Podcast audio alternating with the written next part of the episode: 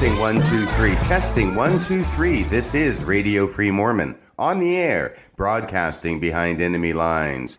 Tonight's episode, Radio Free Mormon goes to Sunstone. As most of my listeners are already aware, I was invited to go to the Sunstone Symposium and make a presentation there on August 2nd, 2019. Tonight, I'll be playing the recording of that presentation. But before I go to the tape, I want to thank Lindsay Hansen Park, the executive director of the Sunstone Symposium, for her gracious invitation to me to go down there and make a presentation. I also want to thank Robbie Stone, the moderator of my presentation. Robbie Stone not only did the initial introduction, but he also did a lot of setup work involving a large screen that was up there on the stage where I was sitting. And I was sitting in a chair behind the screen during the entire presentation. Robbie had also gotten a shop light to put behind me. So what it ended up looking like from the audience was a large white screen with my shadow thrown up upon the screen. And that is how I presented at the Sunstone Symposium in order to preserve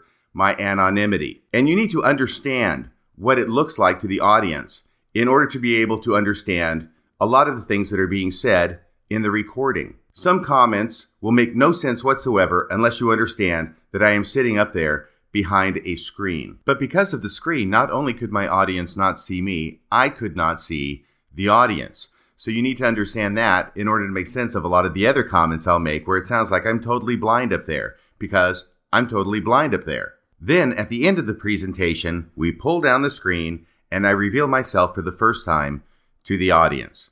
I also want to thank the wonderful family that invited me to stay in their beautiful home in Park City over the weekend. I was so touched by that courtesy and that kindness. Thank you from the bottom of my heart. And last, but by no means least, I want to thank all of the people who came out to Sunstone and attended my presentation. I was sitting behind the curtain while people were coming into the room, and so I could not see how many people were present. I didn't know if there were one, two, three, or more. And frankly, I had a fear in my mind that what with seven other presenters going on at the same time, one of whom was Sam Young just down the hallway, that maybe there would only be a handful of people who were present. If it was only a handful, I would have been more than happy. But imagine my surprise when I'm sitting up there behind the curtain and at 3:35 p.m., 10 minutes before I'm scheduled to go on, I get a text from my daughter who was in the audience saying, "It's a full house."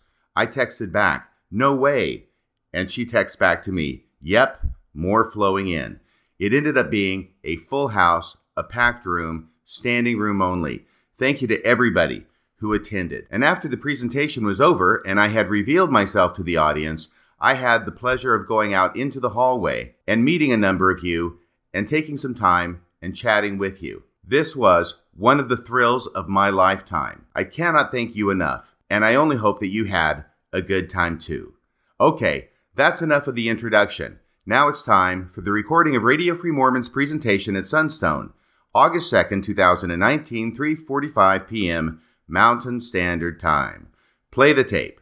All right, everyone, if I can have your attention for a brief moment and then we'll get to the show.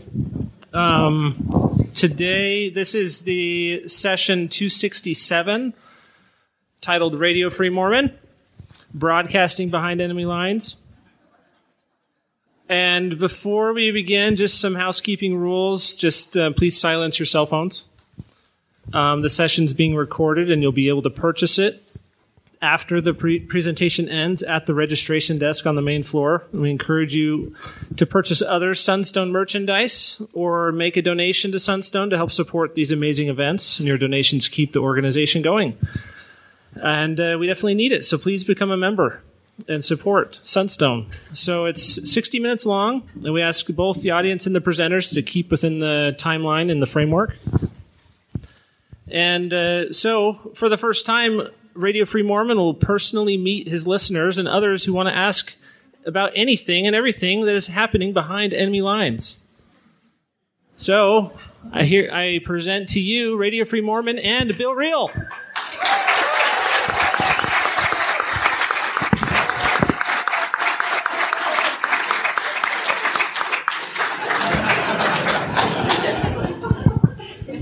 Ladies and gentlemen, how are you guys doing tonight? Awesome. It's been a last uh, the last couple of days have been interesting, right? for those who are kind of following Kwaku and all the stuff that's going on there. Um, Bill Reel from Mormon Discussion Podcast uh, with RFM on the other side of the veil here uh, with Radio Free Mormon. What we wanted to do, uh, RFM reached out, and I'll, and I'll, ask you here in a second, RFM, if you got any thoughts before we get started. But uh, RFM reached out to listeners to ask if they had any questions, things that he could answer, things that he could address. And we may tackle some of those today. But we wanted to give a priority uh, to you. And if any of you here had questions, to raise your hand, come up. We'll have you just ask maybe the question in this microphone if that'll work.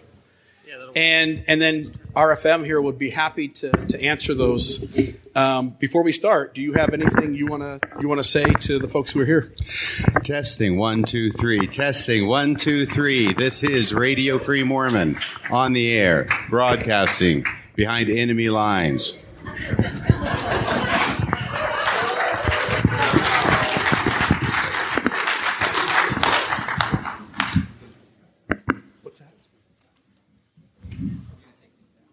I think we'll leave it. Right? You want to leave it? Or you want it down? Let's keep it up for now. Okay, we're keeping it up for now. So for now, we're going to keep the veil up. We're still trying to. I'm going to turn on the lights then. Okay. Okay. We're still trying to decide whether you get to see him or not. And, and a lot of it's going to depend on your guys' participation today. So maybe just before we get to a question, just a real quick. Uh, RFM, how long have you been doing Radio, uh, Radio Free Mormon? Believe it or not, it's going to be three years in just a couple more months. Love it. Three years. And and I think I think bar none, I think Radio Free Mormon is the best podcast in Mormonism. Um, that's my two cents. When when RFM and I talked originally, it was I told him I said I think you can do this thing, uh, and we sat down for a few weeks and talked about what it takes to record, to edit. Uh, RFM puts a ton of time and energy into recording, editing, publishing his episodes. We're talking maybe 20 hours sometimes per episode to get it out. And so I hope you appreciate the, the product that he puts out in the end. I think it's fantastic. We want to open it up to Q&A. You're good with that? Right. I will say a few things first while these cues are getting handed up here for me to A. Bill Reel has been so great uh, for me personally. I know nothing and less than nothing about technology. He was so supportive to me to teach me how to do podcasting, how to record, and thank God, how to edit. the first time, yeah, unaccustomed as I am to public speaking, I never ever thought that I would have a difficult time podcasting once I knew how to do it. But I went down to the office, the underground bunker, Saturday morning to record the first episode, which I think was uh, hiding church history, had to do with Boyd K. Packer's talk. The mantle is far, far greater than the intellect. And it took me actually some time after doing that episode before I finally realized that all he was saying was in much more flowery language, the same old thing. When the leaders speak, the thinking has been done. It's exactly the same sentiment. The mantle, i.e., the prophet, is far, far greater than the intellect, i.e., your brains. So when he speaks, the thinking has been done. Anyway, I sat down. I was ready to record. I had done a lot of research on this. I had copied it out. I had highlighted. I had, oh, everything. And I hit record and I just cannot get one sentence out. I am blathering and I, I keep stopping. I keep stopping. I keep erasing. I keep going back. I had this idea in my mind. By the way, I do need to apologize to you today that you are getting the unedited version of Radio Free Mormon because Bill and I talked about this and we thought, how can we come up with a way we can edit what I'm going to be saying here? And it just didn't seem to be workable, did it? Not feasible. No, but I actually, I was there for two hours. I was there for over two hours and I had nothing recorded, and I was actually in tears because I could not do this. Uh, they were tears of frustration, I think, more than anything else. And I called Bill and I told him what was going on, and I was. What what was my demeanor like that morning, Bill? Uh, you were you were uh, deflated. Um, you were concerned that this may not just may not work. Yeah, but Bill, you know what Bill told me? He says, "Don't erase anything. Edit is your friend. I had never edited before. So he taught me how to edit, and it took an awful lot of editing. By the way, if you go back and listen to that first episode, I'm very proud of the fact I think I have more edits in that than have ever been put in any podcast of any sort ever. Even the pauses were edited out. even the pauses were.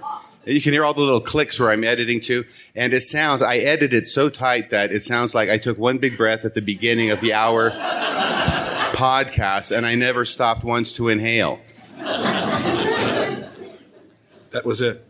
So anyway, so I just wanted to uh, express my appreciation to Bill Reel for his support, without which Radio Free Mormon would not have gotten off the ground. Perfect.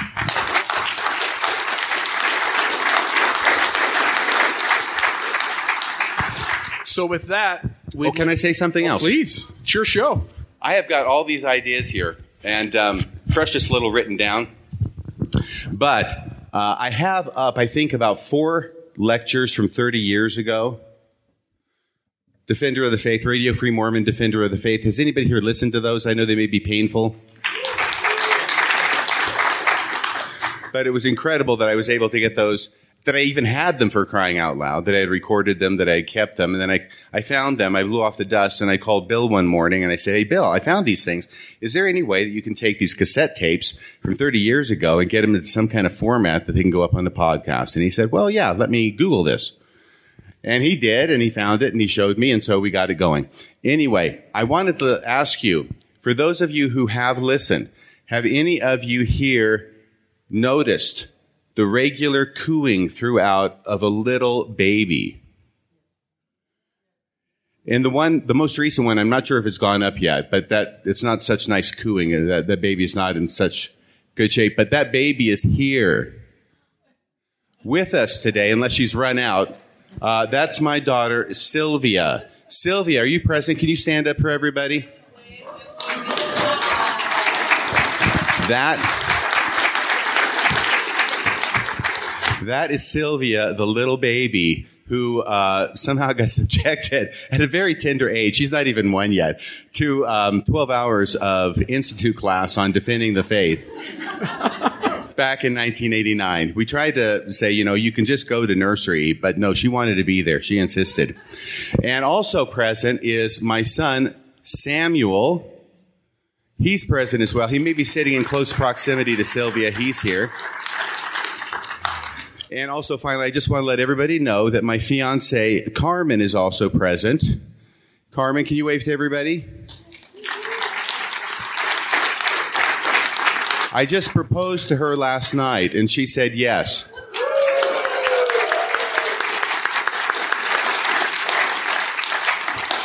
I was thinking I was going to propose to her today as a surprise, but I couldn't get over what would happen if she said no.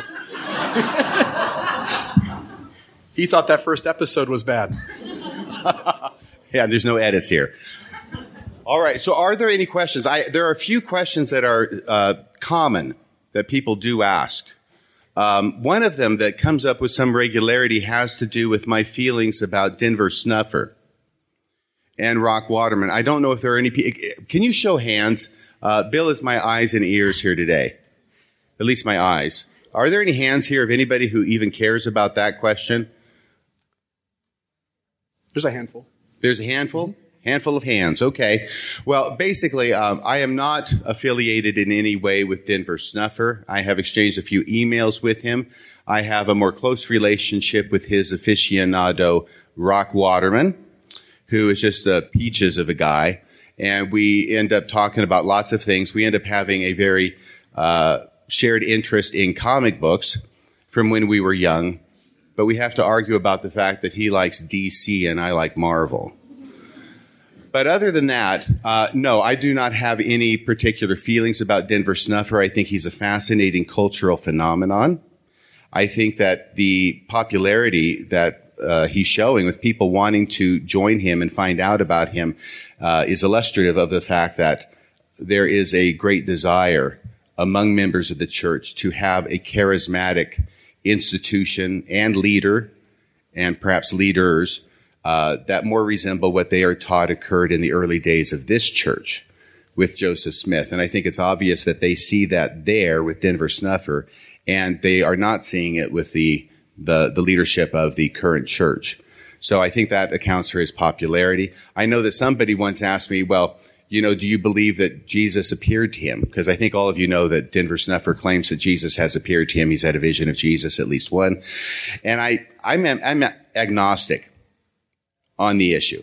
If Jesus wants to appear to Denver Snuffer, then I think that's Jesus' business.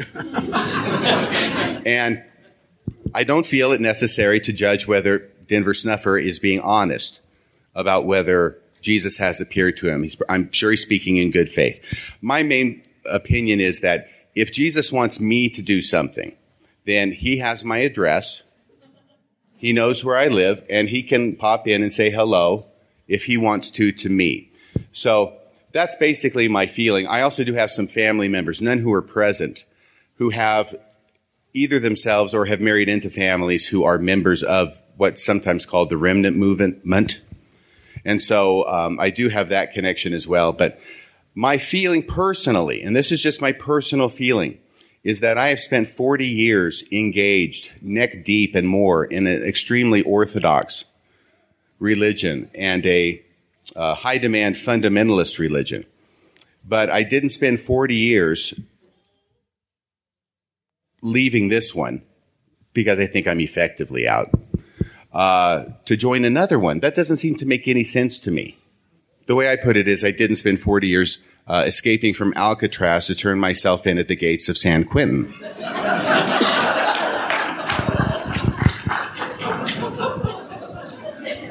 so that's about uh, everything I have to say about Denver Snuffer. I, I, respect him. I respect the people who follow him. I wish them all the best. Uh, but I do not have any particular leanings that way. Have any questions shown up or anything? I don't know. So if everyone who has questions can come up to the microphone and make sure we can record them, that would be great. And no peeking around the corner. Okay. Um, I am not sure I'm going to be able to thank you because it seems like you're going to maybe sneak out the back door. So um, it's not technically a question, but I might get a little emotional. So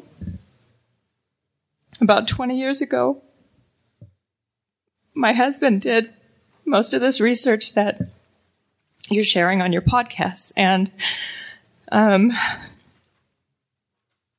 about 15 years ago, he basically came to me um, and said, I just, it, it's just not making sense. I just can't be involved um, because my husband's 110 percenter, so it wasn't a an option to stay involved. So I didn't know any of the doctrinal issues, and I just trusted him because I said, whatever you do, we're doing together.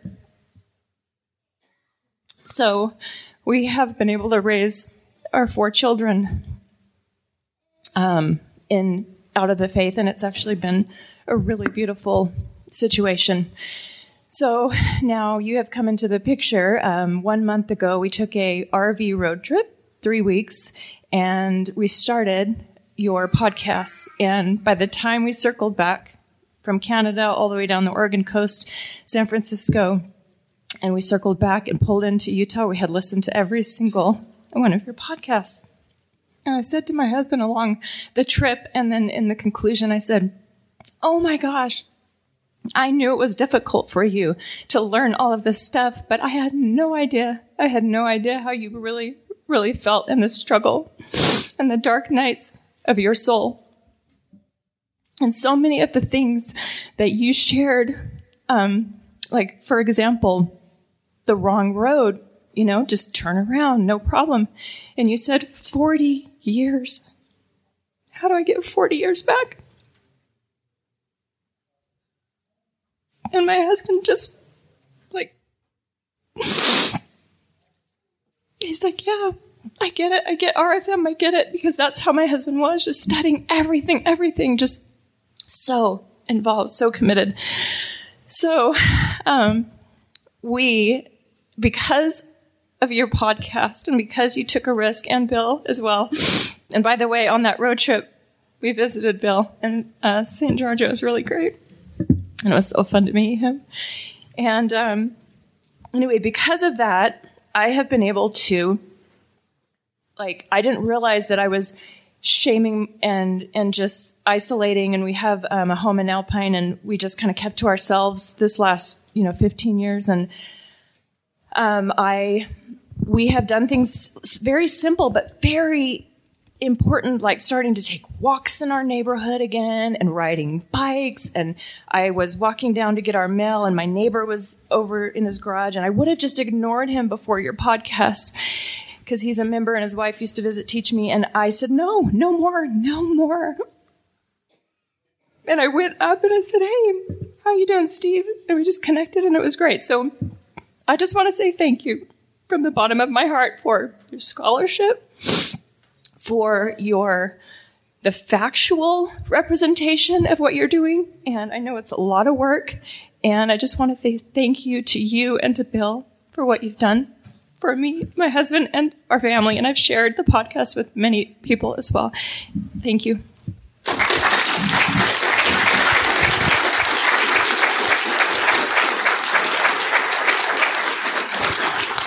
Well, you're very, very welcome. Thank you for sharing that touching story.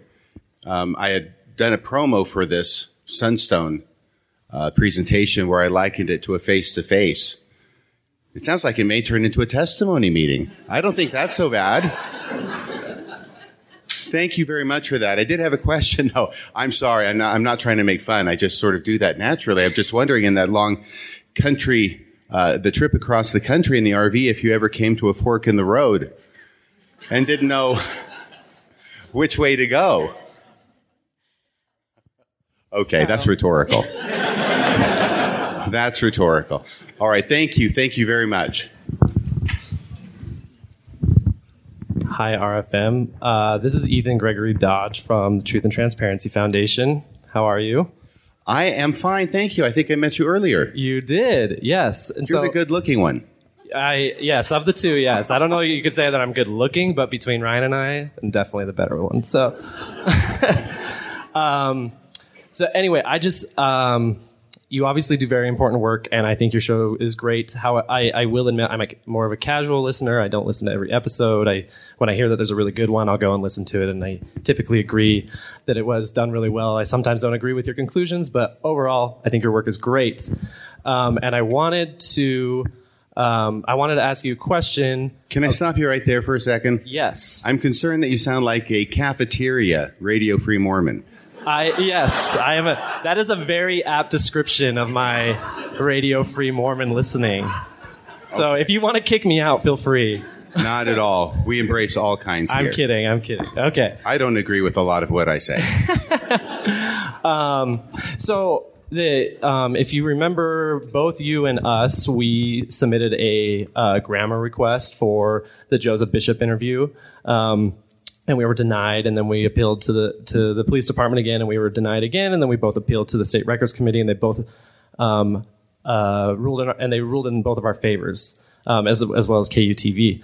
Well, if for people following that, um, the, and and reading the news articles that came out about that time, they actually like that's how I found out who you are, right? And so I and I- and I and I know that this is fun, and and I I was uh, anonymous my first year of involvement of MormonLeaks for very personal reasons, and so I know anonymity is very important and everything, and so and uh, so I, I and I Bill Reel addressed this on Infants on Thrones one time as well, and so um, when they asked what uh, about your anon- on anonymity and whatnot, and so I just wanted to get um, your your take on this is I, I'm sure a good number of people in this room do know your name and who you are. And this seems like a really fun reveal, and I think it's really cool. And, and you're obviously very popular, and the people in here love you. Anyway, I just wanted to get you your take on that, on uh, on your anonymity up to this point. Thank you for the question. I appreciate it. By the way, everybody in this room who thinks they know who I am are all wrong. it's funny, a lot of people think that, you know, I have a lawyer, and a lot of people think I'm my lawyer.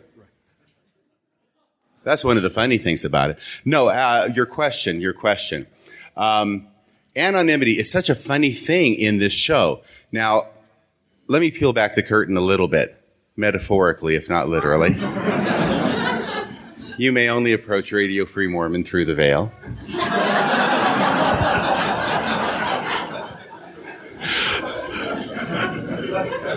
but the whole but the whole reason this started the whole reason this started is because as i think i've mentioned before i had a daughter who was on a mission. And that, that's not sylvia by the way. This is another daughter. She was on a mission in germany at the time. And uh, very very faithful. Obviously you're faithful i, I think if you're going to be uh, devoting that kind of time to a mission and i certainly was when i devoted two years of my life to a mission in Japan back in 79 81. So she's on a mission and I am, I am who I am. I, I'm the person who's podcasting. Those are my real thoughts, how I really feel, how I really see things. And I did not want to take the chance of her somehow coming upon that. Uh, if I am podcasting under her dad's name, my real name, and having that somehow negatively affect her. Every week, I would write her lengthy emails that talked about stories from my mission or faith promoting stories or insights that I've gained over the years into scriptures, et cetera, et cetera, et cetera. Everything designed to support her in her faith journey that she took and which I took, but which I'm not on exactly that same path, or maybe that part of the path is way behind me and you know, behind the mountains and everything. But I wanted to support her, and I didn't want that to be something that would uh, detract from that. She has since uh, come back from her mission. There are some things, I mean, this is being recorded. I suppose if this were just this small group of us, I might be able to be a little bit more open. Uh, but we'll just put it this way that she has been advised by someone other than myself as to who I am. And so she has uh, basically cut off contact with me. And that's been that way for, well, some period of time now. So, in reality, I think that the primary and original reason for my being anonymous has sort of gone by the wayside because of that. On the other hand, it is so cool because you can imagine me looking really good. And no, you can imagine anything that you want. But honestly, I, I think that the real uh, look, if you want to know who I am, it's not hard. Even Kwaku figured it out. Okay. Uh, and I, I, don't even know if he did. It may have been the handlers, but somebody figured it out. He he knows who I am, or at least he knows who my lawyer is. And it's not exactly you know figuring out what the the grand unification theory of the universe, but it's something. So I want to give credit where credit's due there. Um, so lots of people know who I am, but the idea behind this, and which I did notice early on, is that being anonymous and being Radio Free Mormon instead of my name, which is nowhere near as cool as Radio Free Mormon, but being Radio Free Mormon allows me to function in the role to some degree. You'll have to decide how much as an everyman or an every woman, as we would probably want to add today but being somebody who can be you, if that's how you feel, who can speak the words that you feel, if you know how, uh, if, if those are your words.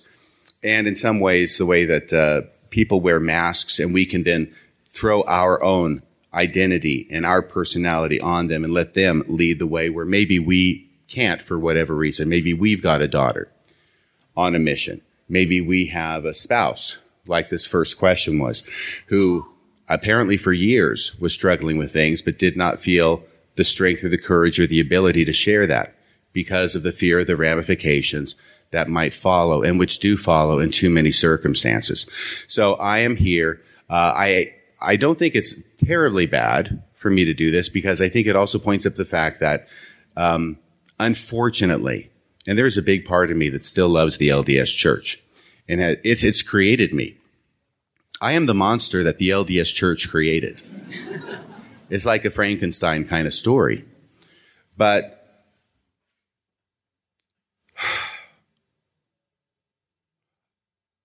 I, I, there's a lot of me that appreciates the church, and I'll just close this by saying basically because I, I forgot where the heck I was going with that. That I generally, if people don't know about Radio Free Mormon, I describe myself as being um, what is the phrase I use? It is, uh, I am to the LDS church as Socrates was to the men of Athens. that, that's a pain in the ass if you don't know. I think the nice word for it is a gadfly. Okay, anything else? Sorry, I just wanted to thank you for that answer. Did I get around to answering your question? Yes, no, it was, it was beautiful. And then I, I actually I went and sat down and I wanted to get back up here because I wanted to offer my condolences um, for what happened with you and your daughter. I have two daughters, and that would be um, extremely hard for me. So my condolences and thank you for what you do, what you do. Oh, thank you very much.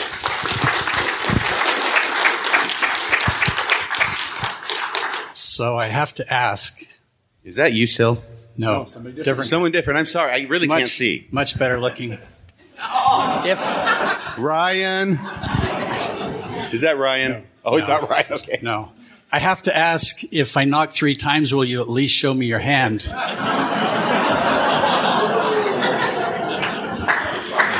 Yes, I will, but you may be surprised to find it has only one finger.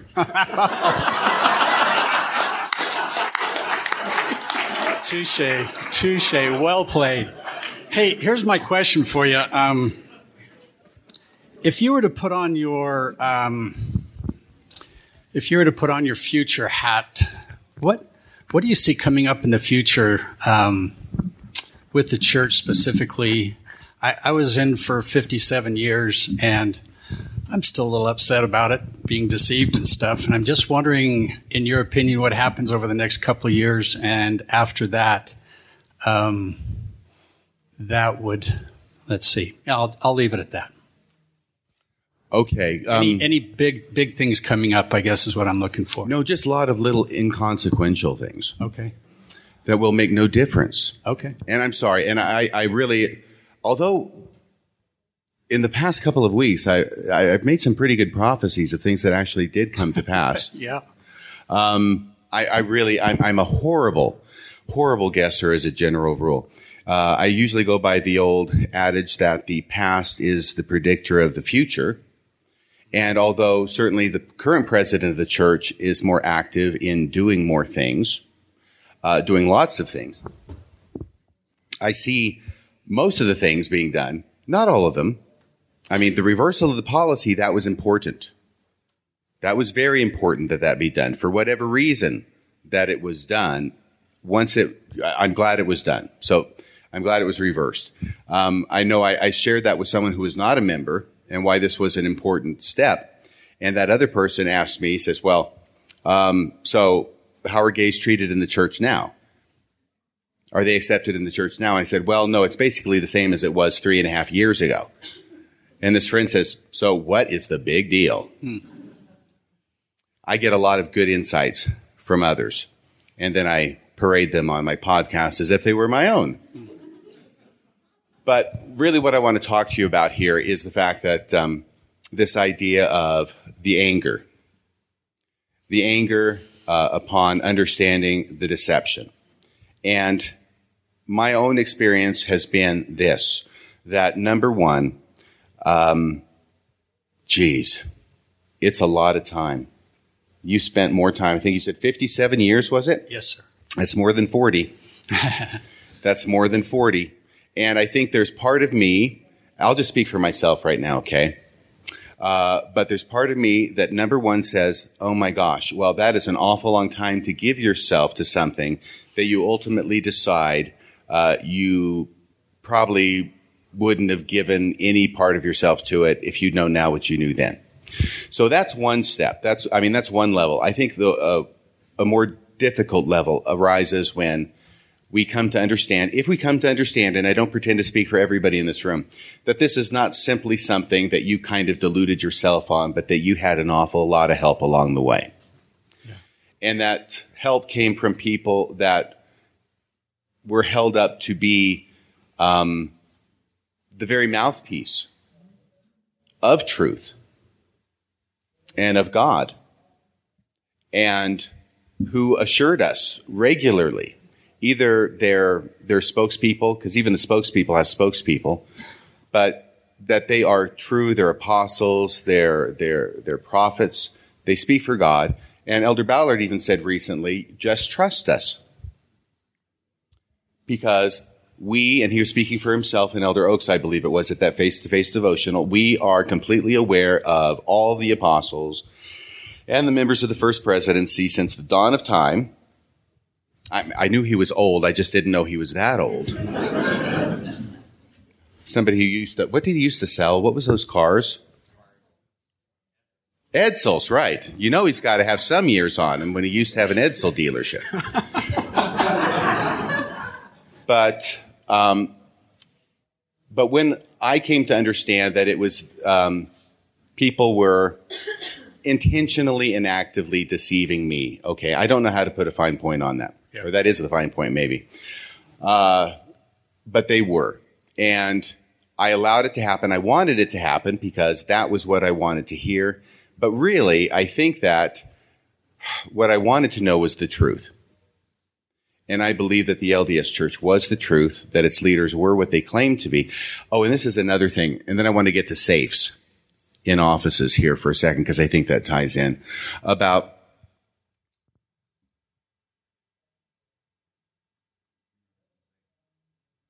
Do you remember what I was just saying, Bill? The anchor? Were you paying any attention at all? Yeah, you're, you were trying to soothe this 57 years of feeling. Dis- I'm trying. Yes, I'm trying, and, and I'm going off on all these these tangents. But but um, yeah, because I uh, they they tell us that it's true. Okay, so having said all of that, having said all of that. Uh, and that's part about the deception. You know, when I joined the church, it's 1978, and there are, it's in Washington state, so there's relatively still a lot of Mormons up there. I mean, it's not Ohio or anything, right? And it's not Salt Lake City, but there's, there's quite a few Mormons up there in Washington. And even up there, there were whispers that I heard that there were these documents that uh, the Mormon church kept in a safe, locked away. And that was poo pooed. See, I would go back and edit that. My P's are horrible. I have to do those multiple times. But yeah, and you know, that was just kind of ridiculous. I mean, that's kind of a silly story, isn't it? That they would actually have documents that they want to keep secret from their members so much they're going to lock them away in a safe and not let anybody see them. Oh my gosh. And then I find out, I mean, I find out a lot of things along the way. This is a slow burn that happens, right? Some people go off like a firecracker. They read the CES letter in one night and boom. But me, I'm just a slow burn. I'm a 40 year burn. Somebody asked me if it was a slow burn once. I said it was, it was the slowest burn in the history of slow burns. By the time I smelled the smoke, the house was in ashes. But yeah, then to find out, as I think all of you know, to find out that, crazy as it sounds, actually church leaders did hide documents in their safes in order to keep the members from finding out about them because they were so compromising. So, what sounded like an absolutely ridiculous, incredible rumor spread by anti Mormons 40 years ago, it was actually, it's the truth. It has happened on at least one documented instance. And that is the opening of Pandora's box. So now, once again, getting over here, I'll just speak for myself because I know I have friends a number of friends who feel very angry about the deception. And I'm not saying the deception is okay because it in no way is okay. It is wrong. And before I get to there, I, I, I work in tangents. I go back and I go forth. But if an institution or a person wants to demand absolutely your heart, your soul, and your blood from you, for your entire life, then I think that at a minimum, they owe you the respect, courtesy, fairness, and honesty of telling you what it is that you're buying into. Mm-hmm. Yes.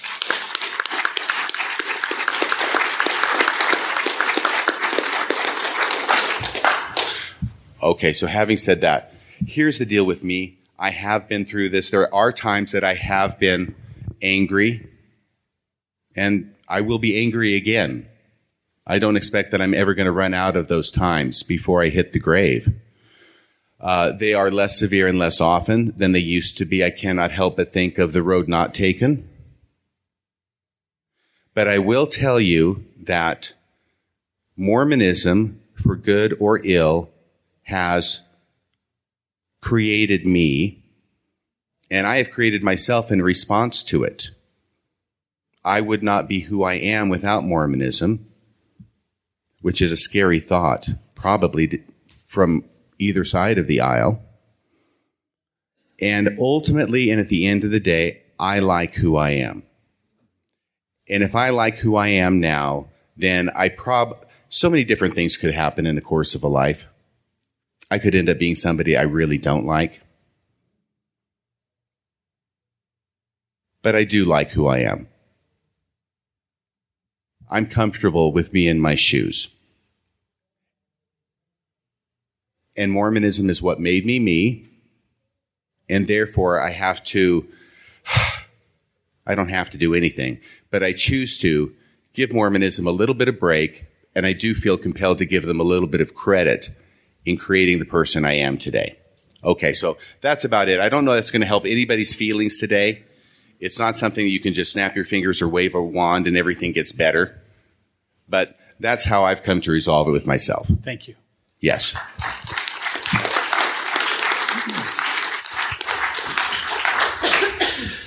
RFM, I want to echo the sentiments uh, that my wife expressed uh, in that first question, and just thank you also for allowing me to to restore my voice. Um, my question is somewhat simple, um, and it's something I've wondered about for a long time. And just very quickly, the reason I'm maybe so interested in this is I I had the opportunity to serve as student body president at both Ricks College, BYU Idaho, and BYU Provo. And in that capacity, or maybe because of that, I had occasion to meet with, converse, and and get to know many of the brethren, including all of the Q15 at the time. And uh, and of note, Elder Oaks wrote me a letter and invited me to his office, and we spent uh, several hours together. And the question that I've had for the last 20 years is do the Q15 know about the issues? Are they really aware of these issues? And any facts, anecdotal uh, evidence, or your opinion would, uh, I'm very interested in that. Before you answer, I just want to say we, we discussed this multiple times as we've had our own conversations of do they know? Yes. Do they know? Uh, here's my expectation, okay? my expectation is that the leadership of the church, the, the quorum of the 15, which by the way is a title that plays into their, their interests and not into the memberships, but it is something that has become common, right? They are two separate quorums. One's supposed to be above the other, but what the heck? We're among friends. We'll all be 15. We'll all be equal. I did a couple episodes on that a while back.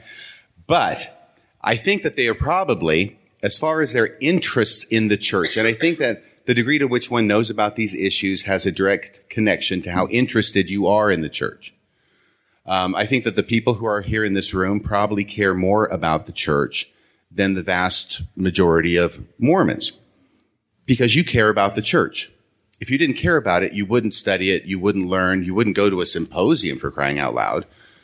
Um, you certainly wouldn't be one at 3:45 on the end of a very nice day out on a Saturday listening to a guy behind a curtain.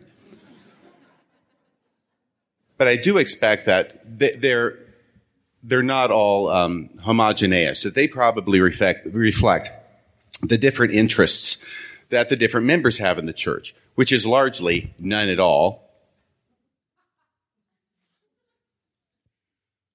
Um, but there are a couple of exceptions, and one of those has to be Elder Holland. Okay. And the reason I say that is because of the BBC interview. We didn't know this question was coming. These actually are impromptu, unlike a real face to face. This is a fake face to face, so the questions are impromptu. But I think Bill knows what I'm talking about. Bill, this is one of the, this is like the smartest guy I've ever met. Can you see me pointing over here toward Bill? No, that wasn't a punchline. no, he really is. But uh, you remember the BBC interview where he's uh, Elder Holland is being asked about the Book of Abraham, and I can't see if you're nodding, so I'll just plunge ahead. Uh, and go play it if you want to, because uh, he's asked about uh, the papyrus, and he's asked about masonry in the temple, and Elder Holland's responses show that he is not only aware of the issues, but that he has done some thinking about the issues, and he has done enough thinking to come up with nuanced ways of resolving the issues to his satisfaction.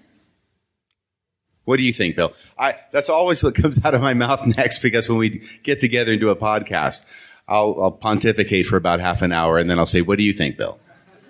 It, it seems clear that Elder Holland understood the apologetics of the Book of Abraham, which tells you, as as RFM is pointing out, that you have to get to a certain depth of understanding before you know I don't have a good answer. I know what the problem is, and here's the workaround to get to the next question so I don't have to deal with this problem. Um, and I think it's very telling of where Elder Holland is. So I think he's there, and I don't know. Elder Oaks might be a candidate. It's possible. Um, but I think that the vast majority really don't care. I think Elder Cook was very happy at the um, the big. Uh, that was another face to face, wasn't it? face, yeah. Yeah, Nauvoo. And they had the bright lights outdoors, out of the temple, and the bugs were just a pain in that. I could see them flying everywhere. But he was very happy to take all the easy questions, and then he had a couple of token church historians sitting next to him, to whom, by prearranged design, he would lob over the more difficult questions.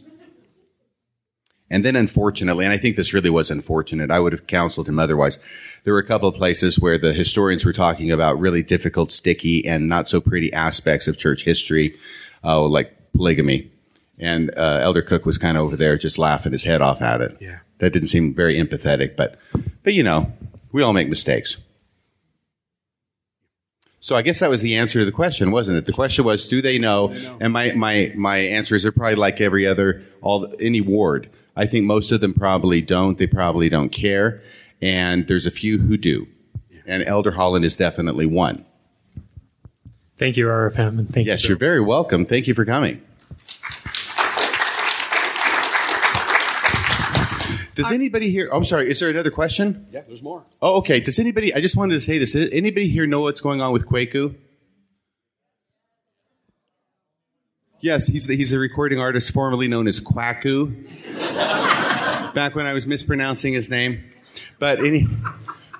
But um, no, I, I just found out this morning. I want to give you this update that not only does he is he taking off negative comments from his YouTube page, uh, of which there have been a plethora apparently, but also if you open it up right now and look at the thumbs up and thumbs down signs where it counts the upvotes and the downvotes, he's erased them. Dun, dun, So you have the thumbs up and the thumbs down. Oh, excuse me. Is that still going? Okay. Thumbs up and thumbs down. But if you look above it, there's no numbers anymore. Which makes me think that.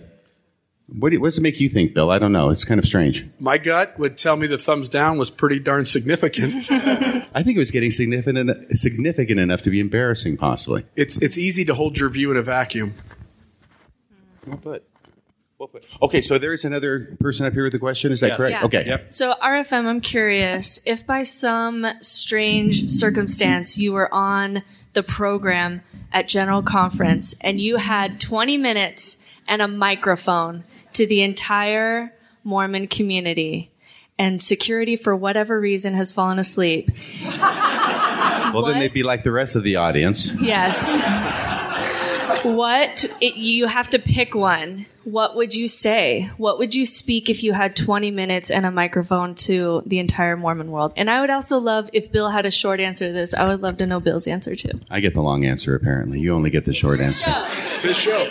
But the deal is, my gosh, this is not fair. You get to think while I'm talking. That's right. You go first. Okay. Well, can I just tell you something? Uh, this is where I play for time. That it has often struck me that all the top 15 and assorted general authorities of 70 rank or others, but all the top 15, they get to speak for 15 minutes every six months to the entire membership of the church. And I've talked about this with Bill as well. I mean, if I had the chance, if you had the chance to speak to millions of members every six months, where they're practically compelled to be there and listen to what you have to say. I just can't imagine under that circumstance going up there and delivering the same 15 minutes of pablum as everybody else is doing and that you've done yourself for decades. It seems like such a waste of time every time General Conference rolls around. I think that all the people there are scurrying around like ants getting everything ready. They're getting the, the, the, the technology, the microphones, they're cleaning up, they're vacuuming, they're doing, and I have no idea all the things that they have to do, but there's got to be a ton of work that goes into preparing and producing and broadcasting these general conferences and the flowers. Don't forget the flowers. But it is just like, I mean, they're going through all this work for what? So that leaders can get up there and say the same things that everybody else knows and that they've heard a hundred times before. Now, there are sometimes a couple of exceptions to that, certainly. And you have to look hard and you have to stay awake to find them. But really, it's just amazing to me that all that effort goes into something that is, to me at least, so boring. Um, and that was hugely freeing for me. I'm still playing for time if you hadn't noticed. So freeing for me to be able just to admit that I found General Conference boring. Because, you know, up to, and this was, this is a, quite a while ago. Uh, because it is. And yet I know personally, and once again, I'm not going to speak for everybody, but I think there's a lot of Mormons who are going to know what I'm talking about. It was boring, boring, boring, but I needed to be there to be a good Mormon, and then I needed to put on my happy face and say how spiritually fed I was by nothing. But I knew what I was supposed to say, and I knew I was supposed to say it because that's what a good Mormon says. And I know that if I'm not feeling the Spirit in General Conference, it's my fault if I think General Conference is boring, it's my fault because I'm not paying enough attention, which kind of gets circular when you start thinking about it for maybe two and a half seconds. But anyway, anyway, what would I say? Uh, so what I've said so far is that would be a huge thing that I would think really, really hard about. I probably wouldn't give a talk on, I don't know, gee, um, the Godhead unless it was actually a historical discussion of the development of the Godhead from the Book of Mormon up through the lectures on faith, etc. But I think I think that what I would try and focus on would have to do with the individual journey. And you know, Elder um 1984 October. Yes, it was 1984. It was Elder uh, Poelman, Ronald E. Ronald E. Poelman. Ronald E. Poelman. Once again, boring talk. He, he gave that so boringly. It's part of the job qualifications. But Things are so bad that if you give it really boring, then you think you've done a good job because you're like the other general authorities. The first version or the second one? Actually, he did them both boring. But but the, the but what he talked about in that first one, and why it was so objectionable to the church, has to do with this. Maybe we'll do a podcast on this sometime, but I think everybody kind of knows, right? The idea is that th- this um, the church is a box canyon, and you get stampeded into the box canyon where you can get not shot to bits. We don't have to go totally old western, but basically that's where you're supposed to stay for the rest of your life and forever is in this box canyon. All right, that is the hallmark of a false religious tradition or a false teaching tradition. The reason why is because what is the goal of every teacher?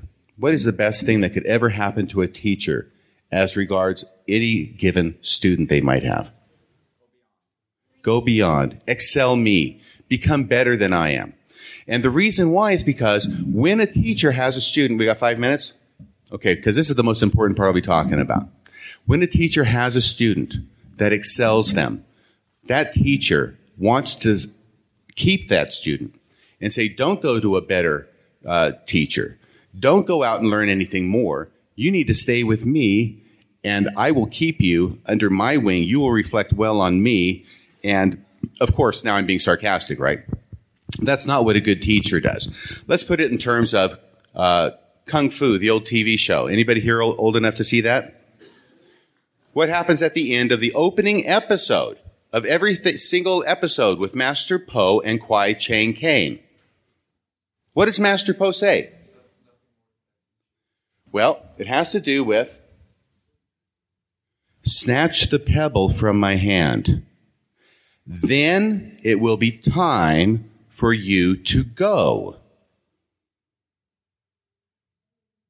Because in any religious system, that's worth being a religious system, in my opinion. Once again, I'm just a guy with a microphone sitting behind a sheet.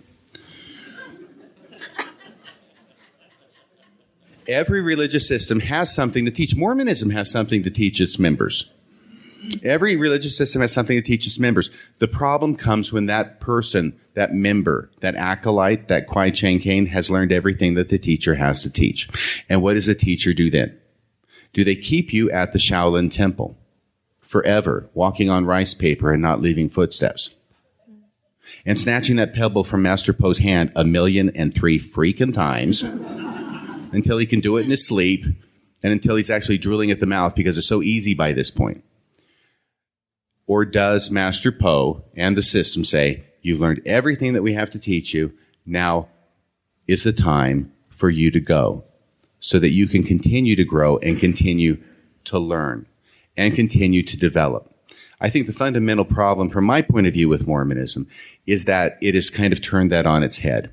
And even though people cannot continue to develop past a certain point, and it's not even really that high a point, once you get past it, you realize it's not that high a point. Um, but they want to keep you there. And they want to keep telling you that as long as you keep checking the boxes and running on the gerbil wheel and doing all the little things that you're supposed to do, that somehow that's progression. When My- it's not, I'm sorry? Sorry, go ahead. I just said yeah. Yeah, when, when it's not, it's it's captivity, and it's it's a, when you can see it for what it is, uh, or at least it, if you see it the way I see it. Uh, yeah, that's not that's not progression. That's captivity in the name of progression. And it is amazing to me how many Mormons came up to me after seeing the Disney film Tangled and said, "Oh my God, the mothers the church." my fol- my follow up RFM as a listener is that you need to give this talk and you need to traverse the history of how we went from someone as individualistic as Joseph Smith and how we over time lost common consent, lost individual- in individuality, you know, in for obedience, and how now all our talks are all about obedience. And I, you know, as your as your list as one of your listeners, you you need to give that talk. Give that talk. Okay, I will do that. I will do that. It's it's kind of um, yeah. I think I've got the the basic building blocks already. I'll just buy this tape, which I encourage all of you to, at the the front desk, and and I'll I'll play it back. We've got about five minutes left. I'll just quickly say I would reduce my disciplinary, the things I said there, down to the cliff notes. Okay, I have a light question. I really love the name of your podcast, Radio Free Mormon. How did you come up with that idea to name it? Holy Ghost. Sorry if that was oh obvious answer. No, Holy Holy Ghost is the Mormon version. I sometimes use the Greek version. I just say my muse works overtime. And I came up with the title for this podcast about three years before starting the podcast because I just thought that is. It just came to me one night. I woke up. I said, "Wendy, get out of bed. I need to write something down."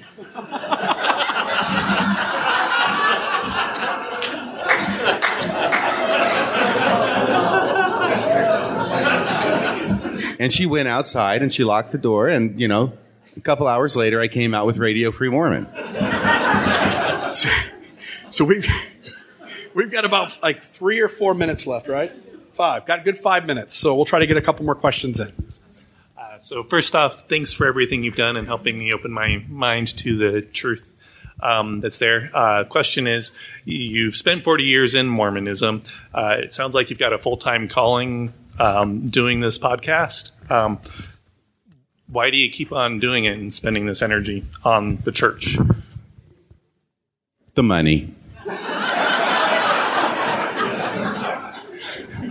no, no, let me, uh, uh, let me try and actually do that uh, a little bit better. Because the money, you know, it's not substantial, but it's very much appreciated. Okay.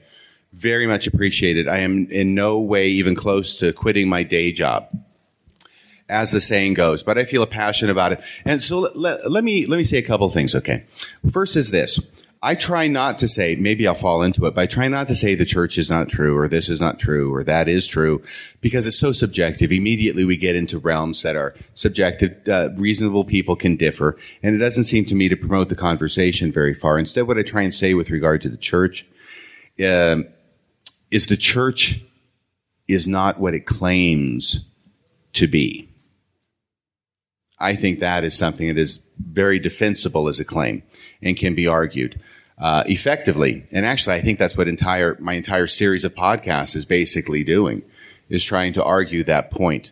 Um, now, this question. Why do you still do the podcast? Damn, why do I still do the podcast? Yeah. Why? Why care? Why? why Got keep it. going? It is a funny thing, isn't it? It is a funny thing. Why are you here? Is, I'm sorry, that's what I think. Why are, why are all of you here? Why are all of us here for crying out loud? Uh, I don't know. Uh, all I know is this, and I want to share this with you. We got three minutes? Four. Four minutes? Okay. Is that one of the things that I found so frustrating about my journey through Mormonism is that I let me say this once again because there might be one or two of you who haven't heard it. When I joined the church, the members of the church were encouraged to be scriptorians, to learn the scriptures backward and forward, inside and out, be another Bruce R. McConkie. And I took them at their word. I spent the next 40 years doing exactly that, only to find out they didn't really mean it.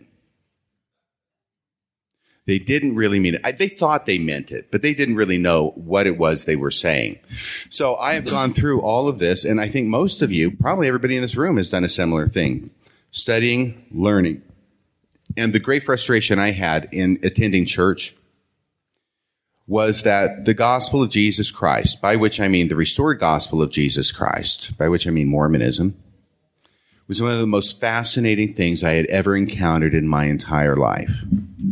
It fired my interest, my imagination, my enthusiasm, and all the offshoots. I mean, my gosh, why on earth would I have studied the Book of Mormon, Doctrine and Covenants, church history? Why would I have studied the Old Testament, the New Testament? And I'm talking about other scholarship outside Mormonism. By the way, when that happened, boy, that was like a whole world opening up. Why would I have, you know, studied Egyptology for crying out loud if it weren't for Mormonism? Mormonism touches on so many strange things. And if you start following it out, you start studying it. Okay, I found it fascinating. And one of the things that when I went to church and I heard other people give the correlated uh, talking points that we heard all the time, I felt it was a disservice to what I consider to be the most fascinating subject under the, on the face of the earth to treat it in such a disrespectful and cavalier way.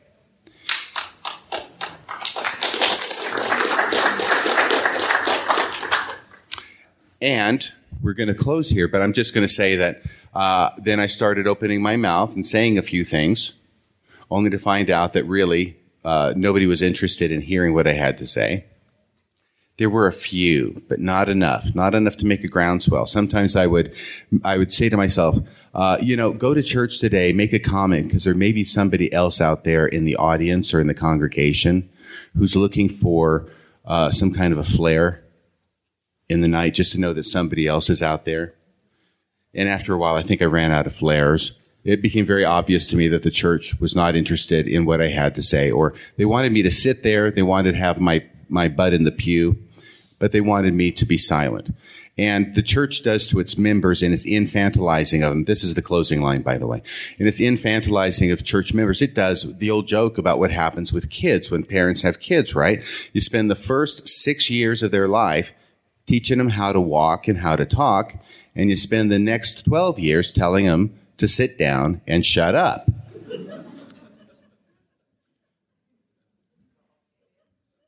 Okay, that's it, I think. Is that it? Yeah. So, one more question? Jackson, can you ask it in like a yes or no? Yeah, no, that's basically. Yes what or it no would be great. Yeah. So you already addressed. Yes. Um, yeah. I'm thanks. sorry, I'm sorry. Um, so I'm glad you mentioned that you believe that reasonable people can disagree with each other. Um, Is that Jackson Washburn? It is. it is. Are you a Kwaku fan? Well, I am a friend of Kwaku, but then again, I'm a friend of, of a lot of people that probably don't like each other. I like Kwaku. I hope you'll, you, when you see him next, you'll pass along my fondest regards. Right. Um, I'm being serious. Why is it when I'm serious, people think I'm being funny? no. Um, so with, with with that, do you apply that to believing active members as well, uh, who approach these uh, historical issues in critical ways, but still come out with their testimony intact and their allegiance to the church intact? Okay, I was making a lot of cracks in there. You're talking about reasonableness? Right. Is that a valid path to you? Oh, absolutely. Oh, and I'm glad you asked this question, Jackson. I really am. Because I am open to paths. My gosh. When I was in, on my mission in Japan, I'm sorry, we know we got to, uh, we just hated the Japanese who would come up to us and they would say, you know, religion is like Mount Fuji. You take your way, I'll take my way, and eventually we'll both get to the top. That is not a saying that a Mormon missionary likes to hear. Because no, there's only one way to the top, lady, and it's Mormonism, okay? This isn't Mount Fuji we're talking about. It's Mount Everest. We want to go high. We want to go to the top. But now that I am past that phase, I think that everybody has their journey. I do not want to impose my beliefs on anybody else. And actually, even before you raised this question, Jackson, before I even knew you were here, I hope you heard some of that and some of the things I said. Caveat saying, you know, this is for me, not for everybody else. I respect people's journey. And not only that, I think that their journey can be right for them, even though it is not right for me. If Mormonism makes you happy, if that is what is your thing, if you like it, uh, I would not dream of trying to dissuade you from it. I appreciate hearing that. Thank you. Okay, maybe that's a good note to end on. Are, are we revealing you? This has been a big back and forth that Bill Reel and I have been having about whether to do a reveal of me. And I don't know. I think the problem. Should we cheer to find out if we want to reveal? Who is that? That was who we went to lunch with. That was Trace. Oh, I thought it was Sam Young for a second. I thought, what the hell's he doing in my room? I thought he was supposed to be giving a talk down the hall. Okay. Uh, you want to take a vote? Take a vote.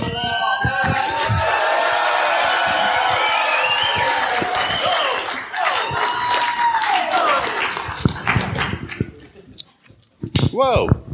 Here we go. Taking down the laundry, folks.